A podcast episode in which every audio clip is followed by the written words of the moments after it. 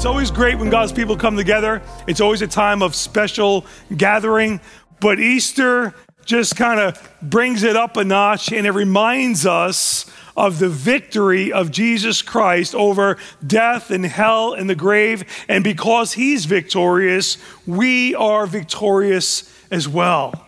And so happy Resurrection Sunday. The resurrection of Jesus Christ is the most significant event that has happened in time as we know it. In fact, so significant was that event that every time we write down the date and we put AD or BC, we're reminded of how the resurrection of Jesus Christ changed the course of even our calendars. The resurrection of Jesus Christ became the turning point for all of humanity. And it became the, the turning point even for his disciples who walked with him. The events of the previous Friday for the disciples of Jesus, the, namely the crucifixion of Jesus, left the disciples speechless. They were scattered. They were confused. They were broken. This one in whom they put all of their hope in, this one in whom they left everything to come and follow after, hang dead on a cross. Luke records that a man named Joseph from Arimathea, a man who was seeking the kingdom of God, found the kingdom of God in Jesus. But he asks for the body of the Lord once he had come down from the cross. And Joseph takes the body, he wraps the body of Jesus in a linen cloth and places the lifeless body of Jesus into a borrowed tomb. I like that. Jesus did not need a long term lease or ownership of that tomb because he wasn't planning on staying very long. And so he's placed in a borrowed tomb. All four of the Gospels account for the resurrection narrative, but we're going to take a look at that this morning through Matthew's Gospel. If you have your Bibles, you can turn there with me. Matthew chapter 28 in verse 1. Now, after the Sabbath, toward the dawn of the first day of the week, it's Sunday, Mary Magdalene and the other Mary went to see the tomb. And behold, there was a great earthquake. For an angel of the Lord descended from heaven and came and rolled back the stone and sat on it. I love that. Could you imagine what that must have been like? This earthquake takes place. An angel from the throne comes down, rolls the stone aside, and sits on what was this, uh, this door that blocked entrance into the tomb. He rolls it aside. Historians tell us that this, this stone was so large, it was no less than two tons. It was an enormous stone that he sat upon and he rolls the stone aside. Why roll the stone aside? Not so Jesus can get out, but so Mary and Martha could walk in and see that he has risen. This angel, it says, his appearance was like lightning, his clothing white as snow.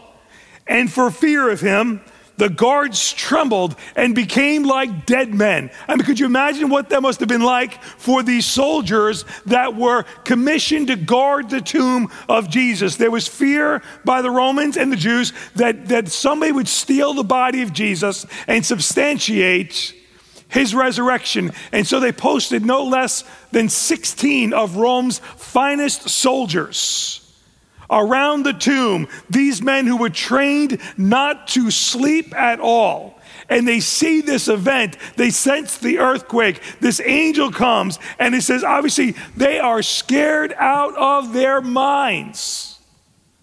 And the guards trembled and they passed out. So it says, they became like dead men. Could you imagine this from, from Mary and Martha's perspective?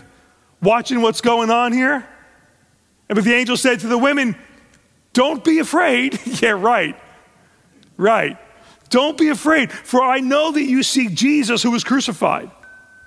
He is not here, for he has risen, as he said. Come and see the place where he lay. Then go quickly and tell his disciples that he has risen from the dead. And behold, he is going before you to Galilee. There you will see him. See, I says, I, I've told you. What an incredible scene that we stumbled across here in Matthew chapter 28. And so the ladies head back to Galilee. And in John's gospel, we read that Jesus, as his disciples were gathered together in a room, Jesus walks through the wall and presents himself to his disciples. And he says, Peace be with you. And then proceeds to show him, show them his hands and his side that was pierced just days earlier. A regathering of these friends, these disciples. All of the disciples are there that day except for Thomas. We don't know where Thomas was, but, but for some reason, he wasn't with the rest of the disciples. I don't think it's a stretch to conclude that Thomas was just devastated over the events that took place that weekend.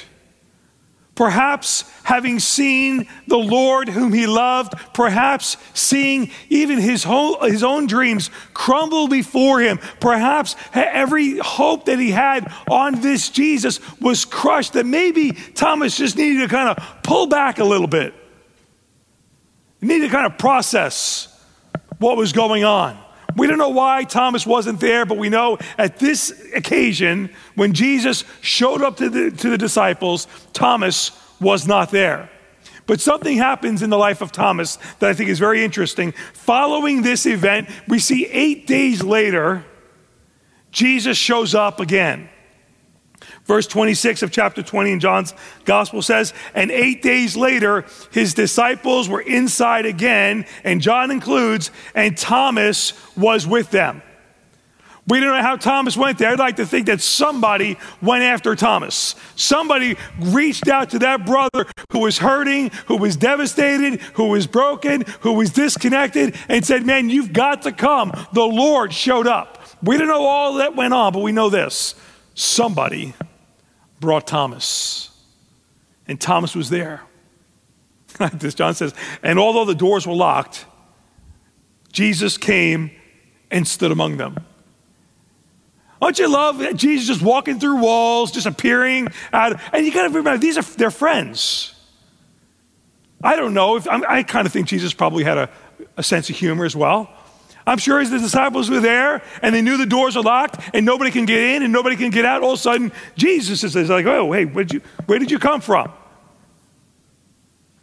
Jesus stood amongst them. And he said, Peace be with you. And then I love what happens here. Jesus turns his attention right to Thomas.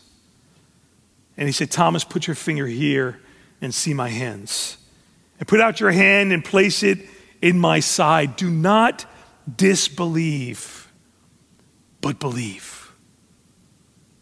And I love this. Thomas doesn't need to touch the hands of Jesus. He does not need to thrust his hand into the side of Jesus. Just seeing the Lord before him, he falls and says, My Lord and my God. And Jesus said to him, Have you believed because you have seen me? Blessed are those who have not seen and yet they believe. I love that I serve a God who knows how to meet people where they're at. We don't know all that was going on inside the heart and mind of Thomas, but I thank God that Jesus knows how to meet us right where we're at. And that's exactly what Jesus does with Thomas. You see, the first thing that came to the mind of Thomas regarding the resurrection was doubt. And that same doubt has been the focus of, of many over the centuries. In fact, that doubt has evolved into many attempts to disprove the resurrection of Jesus. Because if you can disprove the resurrection of Jesus, then you can disprove all of Christianity. Good luck with that. Many have tried, everyone has failed. You see, there is so much documented evidence of the resurrection of Jesus Christ that only a defiant commitment to ignorance can silence the vast amount of testimony that substantiates the resurrection of Jesus Christ. Far too much for us to list in our time together today, but I would encourage you to just search and read about the, the, the evidences of the resurrection of Jesus Christ. You'll find yourself overwhelmed and encouraged to learn that the resurrection of Jesus Christ is not some myth that, arrived, that, that they came to uh, around a table one day. It is not some fairy tale that was uh, in some book somewhere. It does not require blind faith or naivete. The evidence is substantial, it is logical, it is reasonable, it is credible, and it is conclusive. You do not need to check your brains at the door when trying to substantiate the resurrection of Jesus Christ. The facts are overwhelming. It is this singular event the resurrection of Jesus Christ that substantiated the ministry of Jesus. It substantiated the teachings of Jesus. And it substantiated the purpose for why Christ came to the earth. For Christians, it is the benchmark, the cornerstone, the foundation, the linchpin of our faith. Dismantle the resurrection of Jesus, and all of Christianity folds like a house of cards. No wonder there has been so much attempt over the centuries to disprove the resurrection. Many have set their lives to discrediting the resurrection only to bow the knee and confess Jesus Christ is Lord, risen and alive indeed. When you stack up all of the facts surrounding the resurrection of Jesus, the verdict is overwhelmingly clear. He that was dead is alive again. You don't celebrate an event 2,000 years later if that event couldn't have been substantiated. But here we are, the church of Jesus Christ, thriving in the world today, committed in the world today, willing to give their life for the testimony of Jesus. Why? Because he that was dead is alive again. Listen to what the Apostle Paul says in 1 Corinthians 15. If Christ has not been raised, your faith is futile and you're still in your sins. Then those who have fallen asleep in Christ, those who have died, they have perished. If in Christ we have hope in this life only, we of all people are most pitiful. But in Christ, in fact, Christ has been raised from the dead, the first fruits of those who have died. For as by a man, Adam, by a man came death. And so also by another man has come the resurrection of the dead. For as in Adam all die, so in Christ all shall be made alive. I love what the Apostle Paul says here. He goes for, as far, so far as to say that if Christ has not been raised from the dead, your Christianity is useless. You have been hoodwinked. You have been, uh, you have, you've been lied to. You're wasting your time. If Christ has not risen from the dead, you are still in your sins. You're still separated from God. You're still under the wrath of God. You're still in the worst situation possible. Those are the only two options. If Christ hasn't risen from the dead, we are dead in our trespasses and sins, forever eternally separated from God. But if Christ has risen from the dead, all of our hope is in that monumental moment where Christ raised, was raised from the dead. And likewise, we, because of his resurrection, will be raised from the dead as well. You see, apart from Jesus, death is our destination. That's what man has waiting for him. Every man born of Adam is born a sinner. Paul writes, For all have sinned and fallen short of the glory of God. That's every single one of us. We are sinners we sin because we're sinners. All have sinned and fallen short of the glory of God. The Bible says that the wages of sin, the price, the penalty, the cost of sin is death. You can't get it any clearer than that. The wages of sin is death, but it doesn't stop there. There's good news. You see, the bad news is we've all sinned. Where the wages of sin is death. It's as bad as it can be, but there's good news. That's what the gospel means. It means good news. And the good news of the gospel is that the free gift of God is eternal life in Jesus Christ our Lord. For God so loved the world that he gave his only begotten Son, that whosoever believes on him would not perish, but have everlasting life. God stepped into our worst situation and became our only solution. And he substantiated that work on the cross by rising from the dead. But apart from Jesus, death is our destination. Apart from Jesus, death is our normal. Death is our normal. I don't know about you, but I'm getting tired of hearing people constantly preface everything with the words, when everything gets back to normal, I will fill in the blank, right? When everything gets back to normal, I will go to such and such a place. When everything gets back to normal, I will visit so and so. When everything gets back to normal, I will whatever we may want to do, right? When everything gets back to normal, life is going to happen apparently for us in some magical, mystical way. I don't know who everyone is waiting to tell us when things are normal again.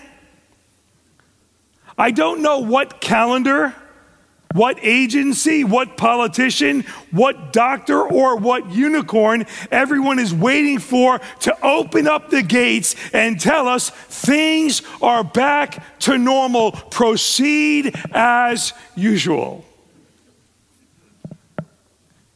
In fact, I don't ever recall a time in my life where I kind of looked around me and thought, this is pretty normal.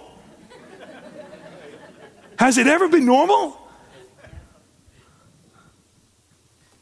So I figured, in light of the fact that everything and everyone is waiting for the new normal to begin, I'd bring you some good news this morning and tell you this that your new normal starts now. Your new normal starts now. We're going to spend the next five weeks talking about some practical ways that we could capture and put in motion some of the positive things that we've learned over the past year. Things that we waited for to happen so that we could put in motion when things become normal again. I know everybody's been touched differently by this pandemic in this last year, and I have no desire to minimize the realities. Everybody's got different experiences and, and different situations, and, and I have no desire whatsoever to minimize that. But I've discovered a couple of things. I've discovered that there's some things that aren't dependent upon the absence of a virus. There are some things that aren't dependent upon the enactment of guidelines, the wearing of a mask, or social distancing. Not saying you shouldn't do these things. I'm just saying it's time to stop putting the life that God has for you on hold, waiting for normal to present yourself and enjoy the life that God has given you. I'm not saying ignore those things. Please understand. What I'm saying is let's stop putting life on hold. Let's stop waiting for changes on the outside to determine when changes on the inside start taking place. Your new normal starts now. And it begins on Easter Sunday, the day we celebrate the resurrection of Jesus Christ. You see, what was normal for me outside of Jesus was I was dead in my trespasses and sins. What was normal for me was that I lacked peace. I lacked purpose. I lacked wholeness. I lacked these things because I was designed to be in a relationship with my designer, with my creator. But uh, the problem was I was born in sin, and so I was born disconnected from God. And I spent a lot of years trying to find fulfillment, trying to put a, squ- a round circle in a, in, you know, in, in a square hole of my heart and realized it just didn't fit. And so, what was normal for me was the lack of the life that God had for me. I was hopeless and lost and, and heading into an eternity without God. And so lost was normal. Hopelessness was normal.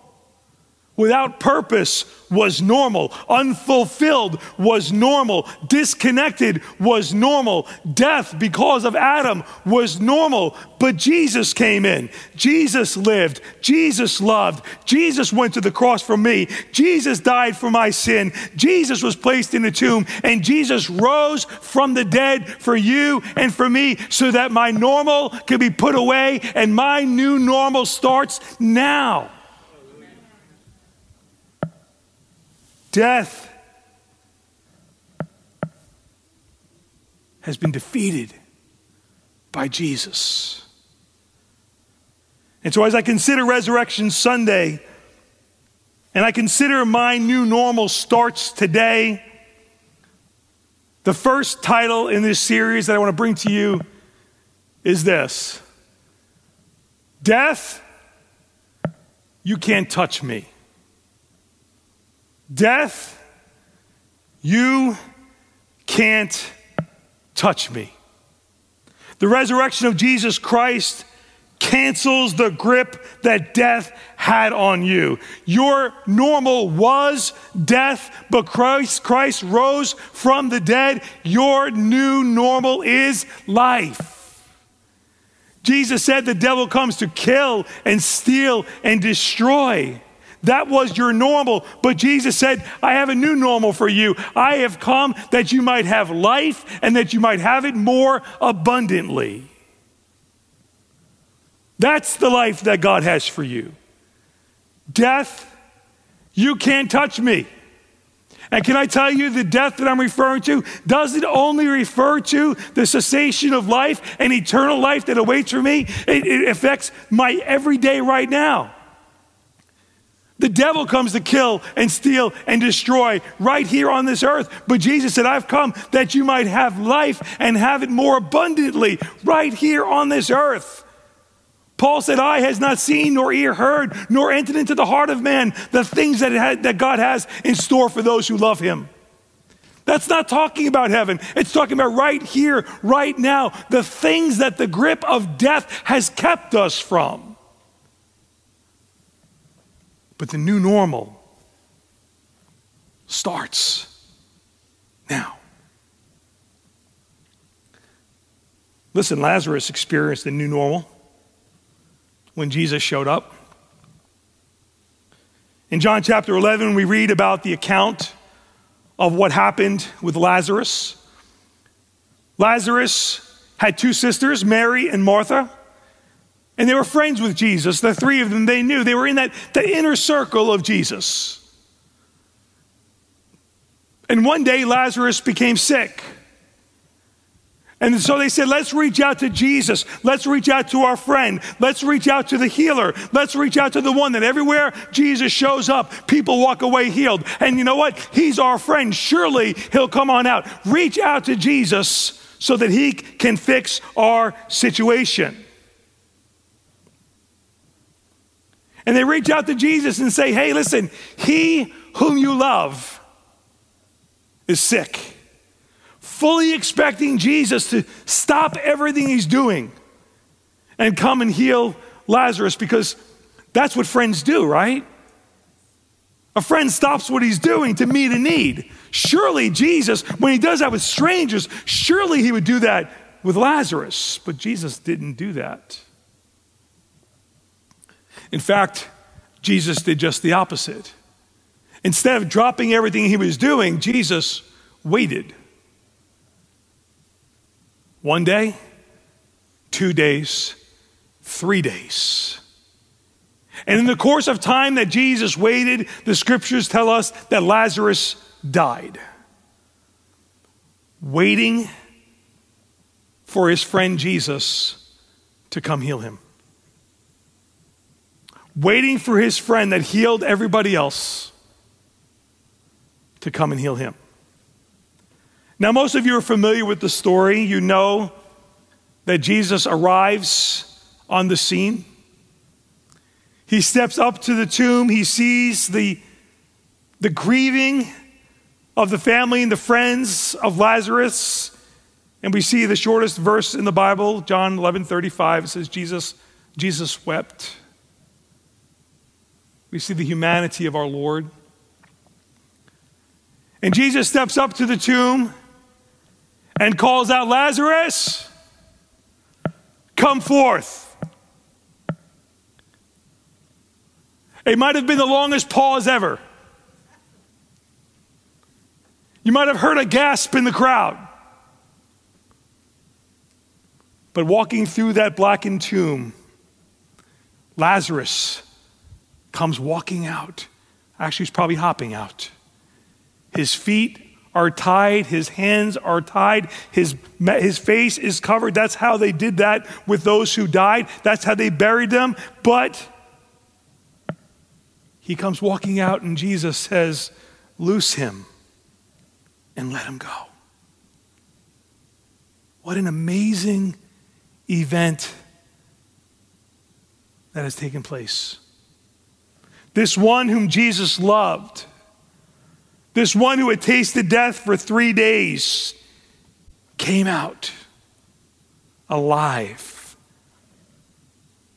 I'm sure the people were shocked to have seen. Now, now that I've told you the end of the story, I just want to circle back for a moment. And let's kind of go back to the beginning a little bit. Let's listen in on the conversation that takes place between Jesus and Martha. Because before the miracle, there's a little bit of drama that takes place. Every miracle needs a little drama, right? And so we see this, this, this conversation taking place between Martha and Jesus, John 11, 21. Martha said to Jesus, Lord, if you had been here, let's just stop there, right? Lord, if you had been here, it's another way of saying, You let us down. We waited for you. We thought you were going to come.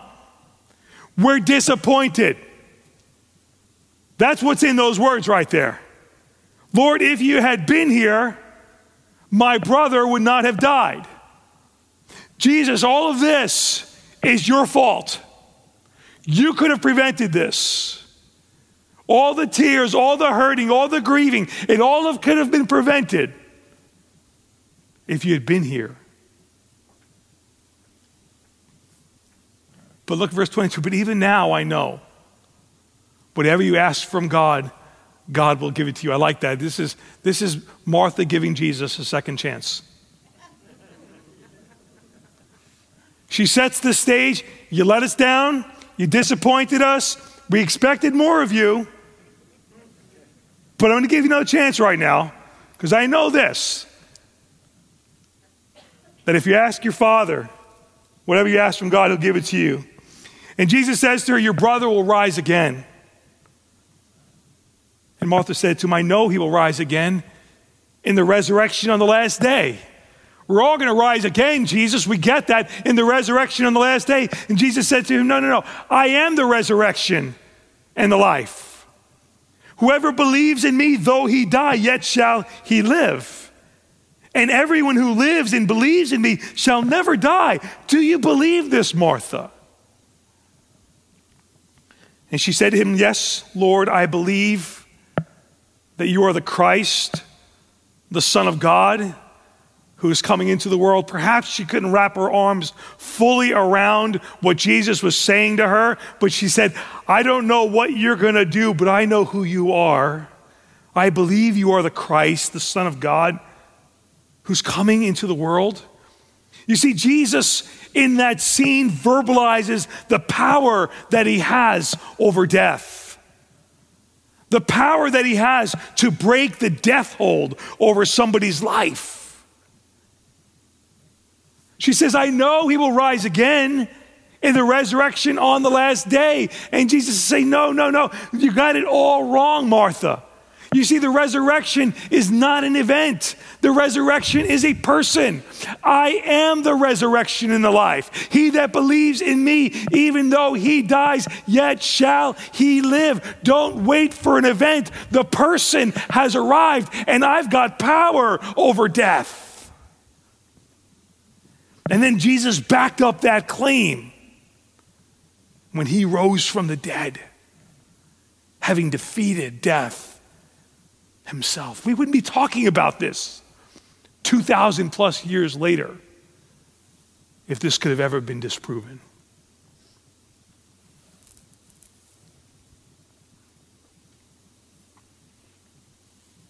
Look what Paul says. 1 Corinthians chapter 15 and verse 55, 4 and 5. When the perishable puts on the imperishable, who's that? That's us. Have you noticed that we're perishing? You feel it every morning? feeling it more and more these days. When the perishable puts on the imperishable, there's a day that's going to come. We're going to have a little kick back in our step. You young ones don't know what I'm talking about. When the perishable puts on the imperishable and the mortal puts on immortality, then shall come to pass the saying that is written Death is swallowed up in victory. Oh, death, where is your victory? Oh, death, where is your sting? You see, what Paul is writing here is basically death, you can't touch me. Because of the resurrection of Jesus Christ, we no longer are under the grip and the power of death. And we're going to look it in the eye one day and say, Oh, death, where is your victory? Oh, death, where is your sting? That's the crazy thing about Christianity. The whole world is doing everything they can to avoid death, and for us, it's something we're looking forward to. I can't wait to see him face to face. I'm not in a hurry to get there, don't get me wrong. But you know what? I've got a work to do. God's got things for me to do. But I'm looking forward to that day where I'll cross out of time and into eternity and I will see him who knew me and loved me and died for me and rose for me and gave me life. Death isn't something to avoid. Death is something for us to look forward to. Makes no sense outside of Christianity. Man's biggest fear is Christianity's greatest hope. Death, you can't touch me. Listen, your new normal is now life because of the resurrection of Jesus. Death can no longer touch you. You will never die because of the resurrection of Jesus. You will never die. You will simply cross out of this arena that we are all familiar with called time, and you will step into eternity and forever be with your Lord. And that life starts the moment you embrace Jesus as your Lord and Savior. Listen, life doesn't begin in eternity. Life begins at the cross when we recognize that Jesus is my only means for salvation. When he rose from the dead, he substantiated his work on the cross. Jesus said that I've come that you might have life and have it more abundantly. You don't need to wait for things to go back to normal for you to walk in the life that God has for you a life of peace, a life of love and joy and blessing, a life that is full of purpose and significance. You don't need to wait for the green light. Your new normal starts now. You can enjoy the fellowship you have with God now. I know for some that this season has been really hard. It's been really emotional. It's been really scary. It's been full of a lot of grieving, a lot of hurt and loss on so many levels. And I, and I would dare not even try to, to minimize what so many have walked through. And I think sometimes for some, the change of life so quickly has caused many to kind of take a step back. Kind of like Thomas, who walked with Jesus, who had things going all right. All of a sudden, his world was turned upside down and he just needed a process. And I think there's been a number of people who, who they just kind of, life has just changed so much and we become so aware of how little in control we are of things. And that need for processing, that need of, of, of just trying to figure it all out for some, it's caused a, a, a pulling back even from just their walk with God, their time alone with the Lord, and, and, and you know, reading their word and, and being in prayer and being in fellowship with one another, whatever it may be. But there's, there's, there's a number of people, nobody here, of course, I, I get it, not, not here, right? But, but I've heard there's some people out there like that who their spiritual journey has taken a hit because of the sudden change that was introduced into our environment. And they've kind of pulled back, like Thomas. And perhaps they've comforted themselves with the fact that when things get back to normal, I'll re engage in my walk with God. When things get back to normal, I'll start getting into the word more. I'll start fellowshipping more. I'll start standing up for Jesus more. When things get back to normal, listen, your new normal starts now. And just like Jesus met Thomas right where he's at, the good news is that Jesus knows where you're at. And he's not there to point a finger of judgment towards you, his arms are open wide. He says, Come. I get you. I know your frame. You don't have to struggle so much. Trust me. I want to encourage you this Resurrection Sunday morning that your new normal starts now. It's not about where you've been, it's about where you're going. Hey, listen, there's no grace in the past. So don't live there. It's not about where you were, it's about where you're going and who you'll trust to get there. You can trust Jesus. He knows you. He understands you. He loves you. He rose from the dead for you so that you may have a life the way He designed for you to live it. Paul says, We were buried, therefore, with him by baptism into death, in order that just as Christ was raised from the dead by the glory of the Father, we too should walk in newness of life.